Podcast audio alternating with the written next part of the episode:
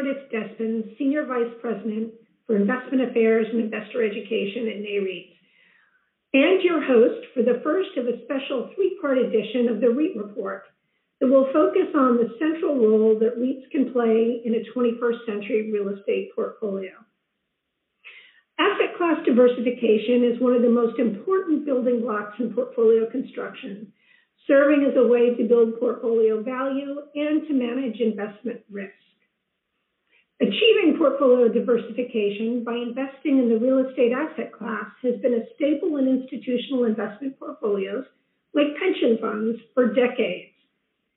But the real estate economy and the opportunities that investors have to invest in the asset class has evolved and changed since the time when many pension funds first began investing. Today's REIT industry reflects that evolution and has expanded beyond the property sectors institutional investors have traditionally owned, like retail, office, residential apartments, and industrial properties, and now offers investors access to a diversity of property types, including the new economy property sectors like infrastructure, cell towers, data centers, and networked logistics properties that power the growing digital economy. This evolution has has sparked a growing interest among institutional investors in the idea of building a completion portfolio. A portfolio completion strategy is a tool investors have to invest in property sectors, including those new economy sectors, that complement the traditional real estate property types in order to achieve more robust diversification, boost portfolio investment returns, and dampen volatility.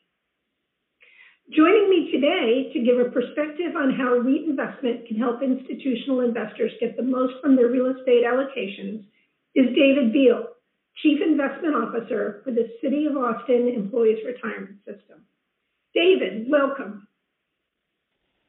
Thank you, Meredith. Glad to be here. Uh, I'd like to start uh, by asking you to tell us a little bit about the City of Austin's pension portfolio and what your investment goals are. Sure, absolutely. So COERS, as we call ourselves, uh, oversees a $3 billion fund that's part of a defined benefit plan that covers about 16,000 beneficiaries in the Austin area.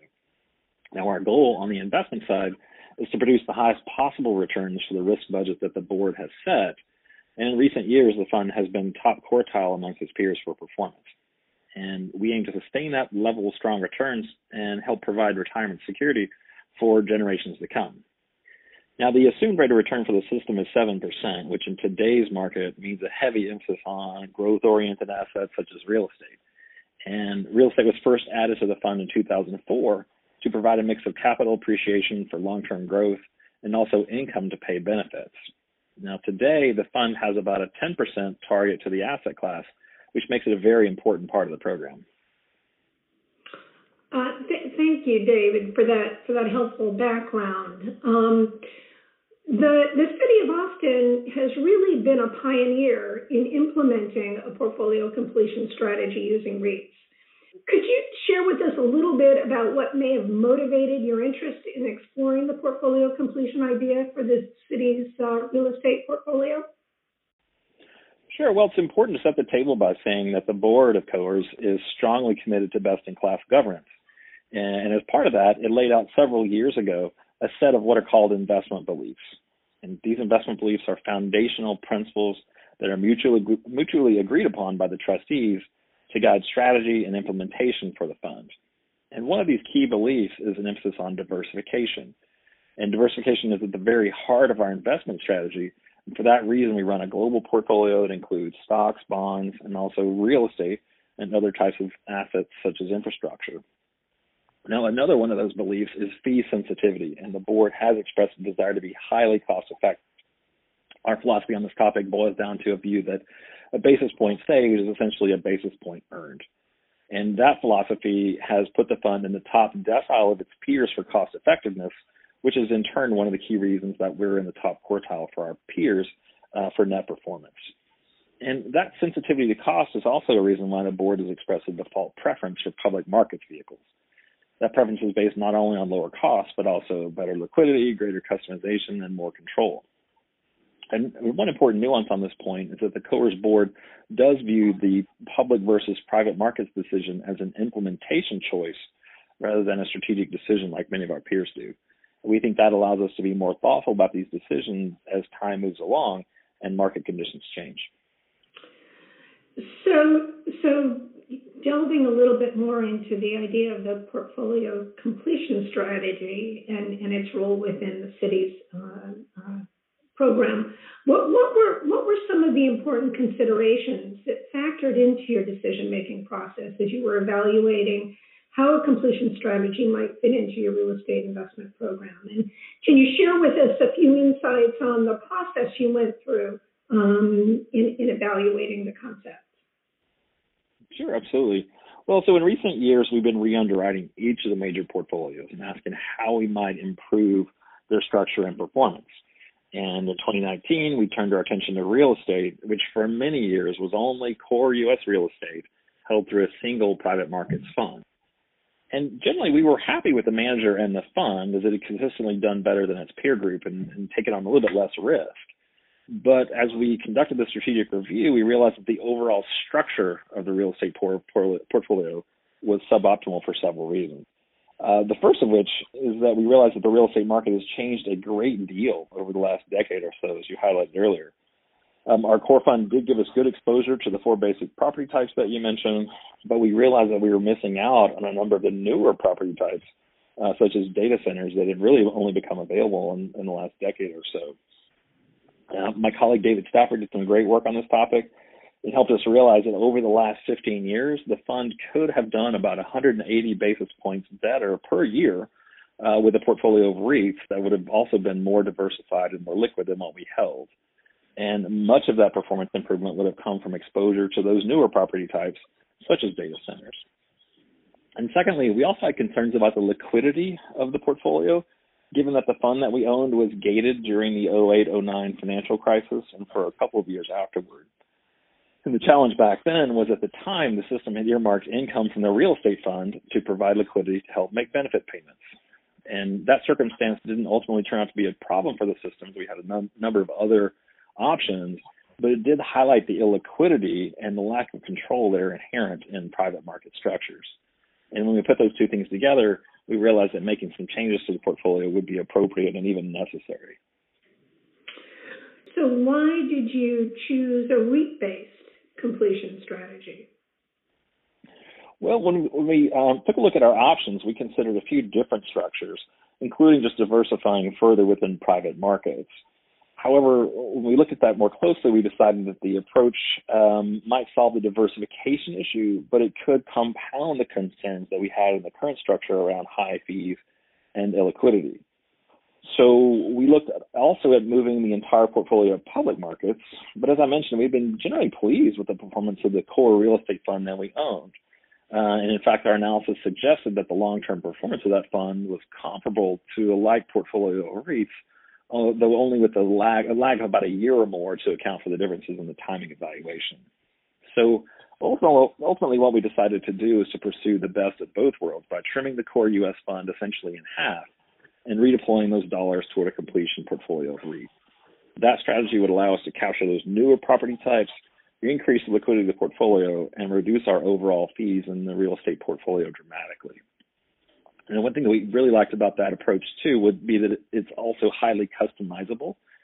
Uh, we inherently default to market cap weighted indices, but do like to be thoughtful where we can. And the ability to exclude certain property types, such as malls, where we think there may be long term structural challenges, was actually quite valuable.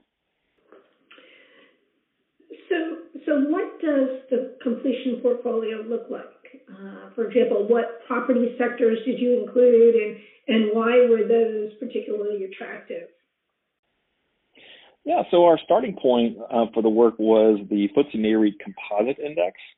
However, uh, we worried that the inclusion of mortgage REITs might give us too much exposure to financials overall, so we moved over to the All Equity REITs Index as our baseline. And from there, we excluded shopping centers, office, industrial, apartments, and infrastructure because we already own those property types in the private markets fund and elsewhere in the, in the COERS fund. And doing that also enabled uh, us to add some pre- uh, residential property types such as manufactured housing and retail properties such as uh, free, uh, freestanding retailers that we did not have exposure to. And after those exclusions, we were left with about half the original index, which provided a fairly elegant portfolio split and represents the source of the 50-50 mix of public and private that I mentioned earlier. Got it. Got it. Very interesting. Um, so how long have you been investing in, in the completion strategy? Well, we proposed these changes to our board in August of 2019, and they were adopted and implemented in December of 2019. Uh, needless to say, it's been an eventful 10 months for the real estate business, uh, given the COVID pandemic. Uh, but I think that also highlights uh, the, the, the benefits of having a liquid and highly customizable allocation to the sector when you think about maybe the need or the or the desire to uh, to adapt portfolios to changing market conditions. Yeah, interesting indeed times.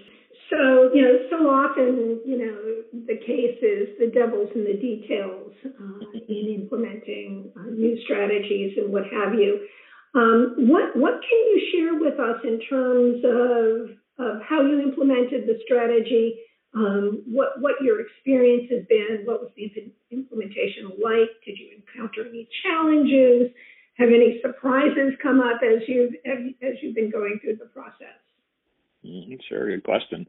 Uh, well, the custom index is computed by our friends at FTSE Russell, who are great to work with as they took the time to really understand our objectives and tailor the index to our needs. And that custom index is passively replicated by our friends at Fidelity at competitive rates, which results in a very cost effective implementation. And in terms of challenges, you know, there, there, there's there's nothing specific to talk about there. It was more sort of the fact that there was nothing off the shelf available at the time, which always raises the question of, well, you know, no one's ever done this before.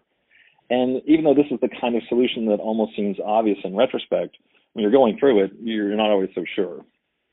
But with all that being said, I don't think there have been any surprises, and at this point, I don't expect any, given that the operational aspects of this portfolio have been going really smoothly all year what what has the systems been experience, experience been with the strategy thus far? How, how are things going uh, in terms of performance and and some of the other key metrics you might be looking at as you think about how the strategy is fitting within the broader investment program? Sure, absolutely. Well, I'd say so far it's so good. You know, the completion portfolio is down 12% for the year to date, which is fairly respectable given that the REIT complex broadly is down about 17%. And I do think that goes back to the ability to customize uh, the index and exclude sectors like malls that have been particularly hard hit by the pandemic. Um, one obvious challenge for benchmarking um, is that the private markets fund that we've been talking about has been marked down only 1% for the year. And the challenge there is that when they both show up on the same page, in the board report that makes the REITs portfolio look bad, right? And now we don't believe that that down 1% figure is truly reflective of the fundamentals in sectors like retail. And as I mentioned earlier, I think those challenges will flow through the private markets over the next 12 to 18 months at a time when the REITs portfolio is rebounding. So there's that mismatch there that, that does create uh, some explaining at the board and committee level. I should also mention that our private markets fund has once again been gated for the foreseeable future. So it's not even possible to transact at those asset values of down 1%, even if we wanted to. Now, this was something that staff had anticipated, and I think it does highlight the high liquidity of the REITs portfolio if we ever needed it to pay benefits or meet other obligations. Uh, David, this has been uh, really interesting and, and, truly appreciate your in, insights.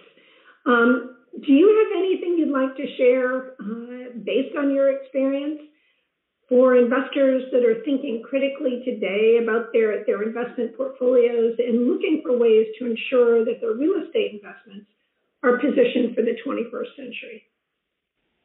Well, sure, absolutely. Well, I guess uh, one thing I would say is I'd highly recommend uh, working with your board to articulate a set of investment beliefs if you haven't done so already uh, what I've learned is that oftentimes there are these foundational assumptions that go unspoken, but can turn out to be a source of disagreement when you get down to the brass tacks. So laying those uh, out early can, I think, can be a great benefit. And I think secondly, I'd encourage investors to look critically and strategically at what's in their portfolios and ask whether the current portfolio still makes sense in light of everything that's happening in the world and the way things have changed over the last decade or two. Um, I, it's my view that, that positioning your portfolio for the future is always a challenging task, but in my experience, tailoring it to your needs has never been easier than it is today. Great. Well, again, David, thanks so much for, for all that you've been able to share with us um, on the City of Austin's pension fund and how REITs are working in the investment portfolio. Thank you, Mary. It's been a privilege. For more news and analysis of REITs and listed real estate, please visit NAREIT's website, REIT.com.